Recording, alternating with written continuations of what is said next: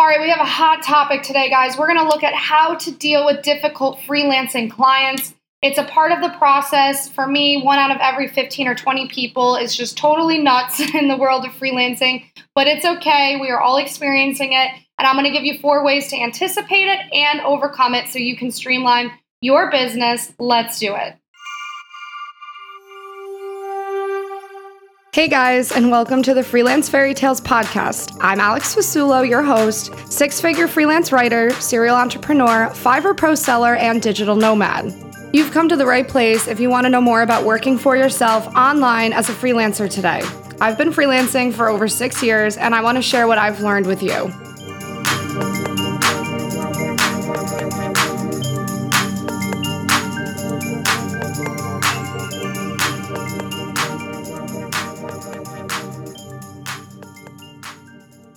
Right, guys, this is definitely a hotly requested topic by you guys, and rightfully so how to deal with difficult freelancing clients.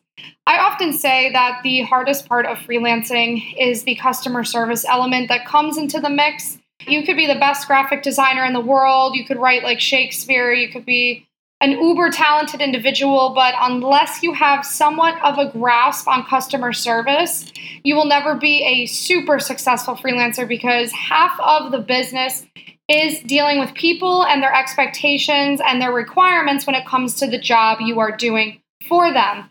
One of the best parts of freelancing is that you don't have a boss, right? You get to make your own schedule, you get to do whatever you want every day, you get to be free. But by not having a boss, there's no longer an intermediary between you and the people you are working with. It's a direct line of communication to you, and that can be both a good and bad thing. Unfortunately, every so often you are going to get a person who is going to take advantage of this arrangement, and there's not really much you can do about it, which is why I tell people it's better that you prepare yourself for it and anticipate it so that when it happens, you're not upset or shocked.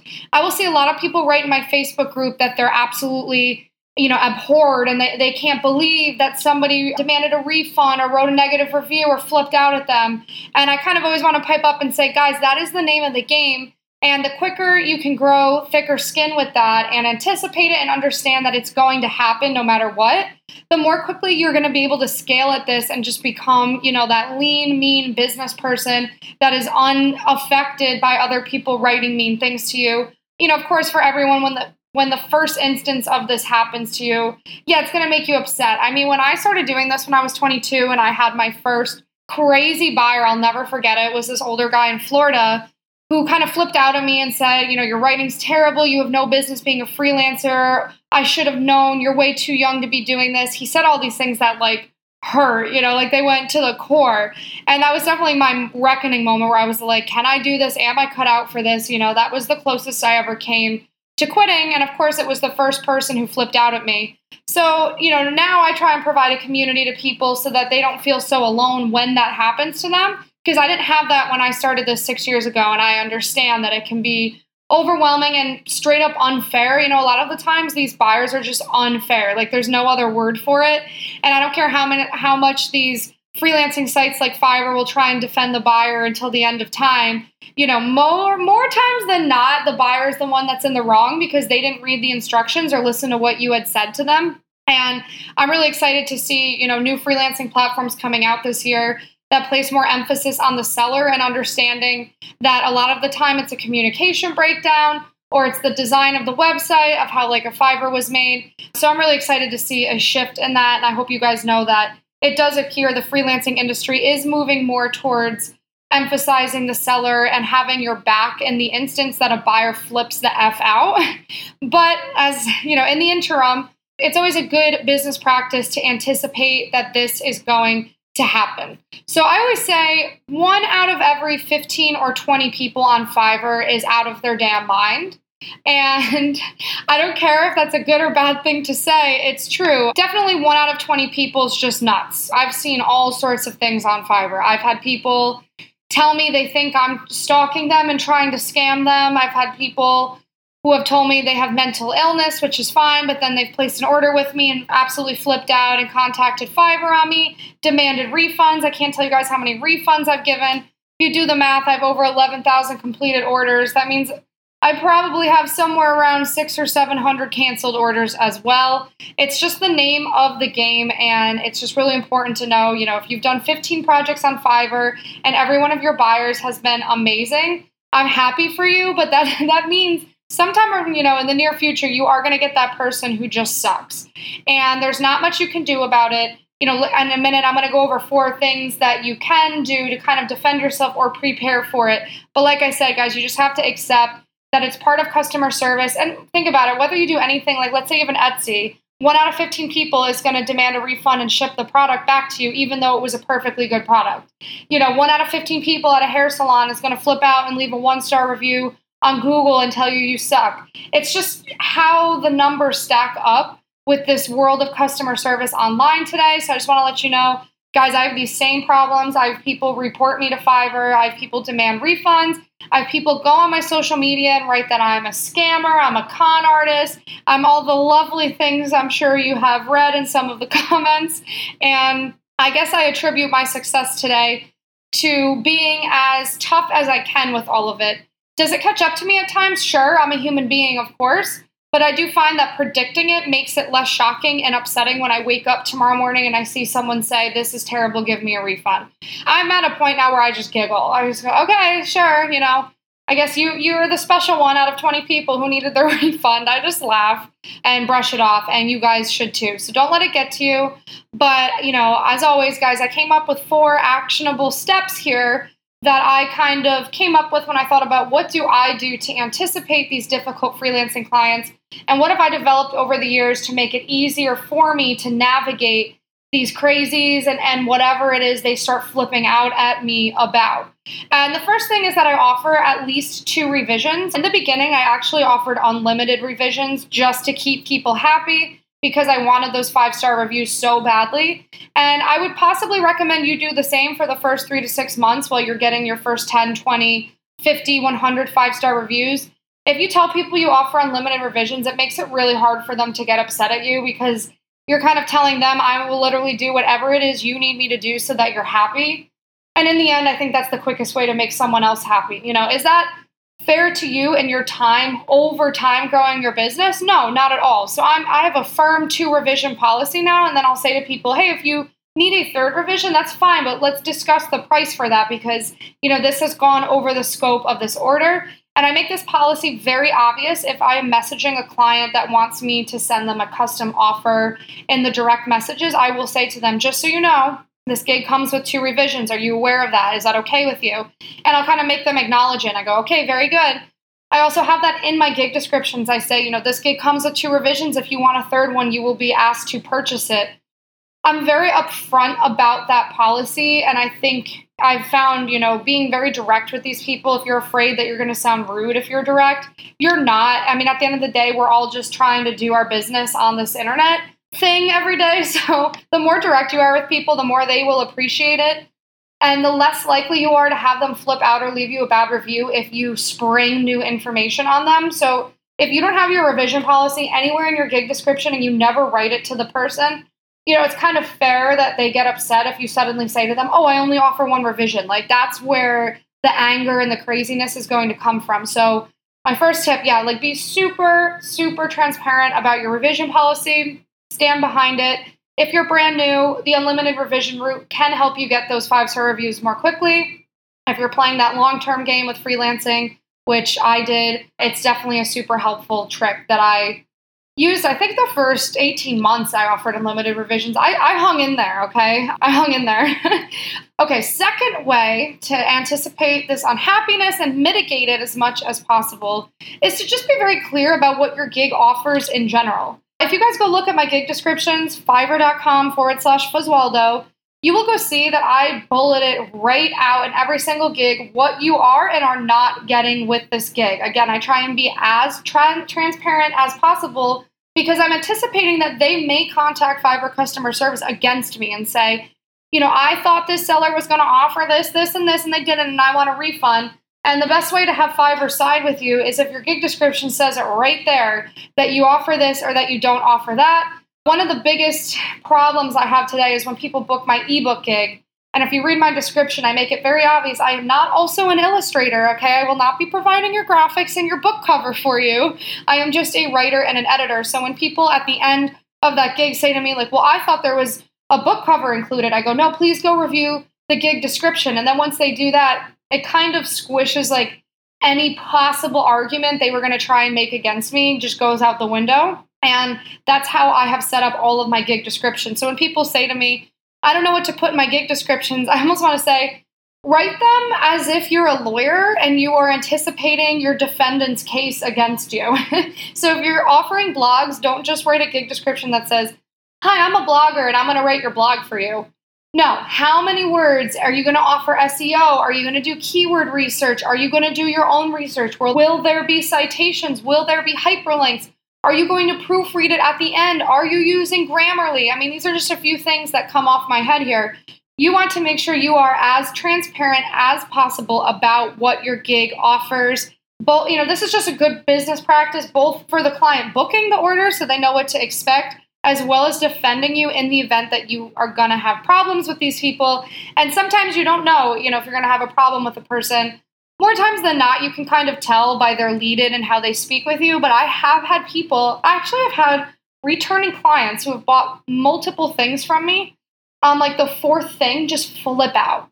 And I don't know if it's because they've had something terrible happen in their life or they're strapped for cash or what it is. But yeah, like sometimes you'll even think, oh, I have this awesome client who loves me and I love them and I can do no wrong in their eyes. And think again, you want to always just be prepared and you want to always maintain a professionalism with these people because I don't know what it is, but a flip can switch or I don't know what, but sometimes they can just lose it and you don't even know they're about to lose it. So, all the more reason to set up that gig description in a way that's transparent and guys, please don't forget about the FAQ that's embedded into every single gig on Fiverr. And this goes for doing business off of Fiverr, this goes for Upwork or even your own personal clients. The FAQ is just another great place to emphasize what you do and don't offer with the gig. So you could even make an FAQ that says, Hey, how many revisions do you offer? And you answer yourself. You say, Oh, I offer two revisions. Whatever it is, you know, it's just another place to re emphasize what you are going to be providing these people. Okay, this brings me to my third tip, which is possibly the most important, guys. So just note this one. You want to go above and beyond with your gig questionnaire. I can't tell you how many people just don't feel like filling out these questionnaires. They'll throw three questions in it that don't help them at all. And then a client will book an order and they're left going, oh crap, I need to ask them 5,000 questions because I don't know what they want. I don't know how to meet their expectations, yada, yada, yada. The questionnaire is the best way for you to get what you need from these people to ensure that there are no communication breakdowns or mishaps down the line. When I first started freelancing, I did not understand this. So my questionnaires had two or three questions in it, and then I'd have people flip out when they thought I was going to offer one thing and I didn't. And they'd leave me a bad review, and I would just kind of realize I guess they didn't understand what I was asking because I didn't even really have a questionnaire set up. So today you can catch me with 10 plus mandatory answer questions in my questionnaire. That means these people have to fill these questions out for this gig to go live in your queue. If you have 10 plus mandatory questions, every time you open up an order, you're to have a pretty good idea of what these people want you to do. And it's to, again, just minimize the miscommunications, the flip outs, the upsets, all of that like 95% of it can be avoided if you set up a questionnaire that is thorough and helpful and accurate for you. So, example, my website content gig. I have a bunch of questions in it. One of them is, What website pages do you want me to complete for you? And I have it as a multiple choice question. I give them like eight different options. And if they want an other page, I have another question that says, If you clicked other, please describe that website page here. I don't otherwise know what you're talking about. Another question is please paste at least one competitor link here. This is going to help me with my initial research. Another question What are your keywords? If you don't know them, please acknowledge here that I am not going to provide you with expert SEO services. And I can keep going, okay? It's better to have more questions than fewer questions in this questionnaire. And it also comes down to if these people flip out and file a case against you with Fiverr, you know, Fiverr will look at your questionnaire and see, oh, okay, you know, this person did fill this out and then directly contradict themselves. So Fiverr would be more likely to side with you. I mean, it took me a couple years to figure out the value of these questionnaires, but I, that is one of the most important things to take away from this. And you don't have to have 10 mandatory questions, but like try and have at least six or something. I mean, you can never gather enough information from these people. And you want to just prepare for them to not answer you if you have to ask them a bunch of questions or whatever it is. You know, there's timers on these orders on Fiverr, which can make it stressful. So the second that gig is placed, like that timer starts ticking and you want to make sure the second you open it that you have everything you need to meet their expectations. It's just going to make it much easier for you and it's going to make them happier. Okay, my last tip here kind of makes me laugh sometimes, but I actually think it's a very helpful one. And that is to use the quick responses feature to send to buyers when they are upset with you.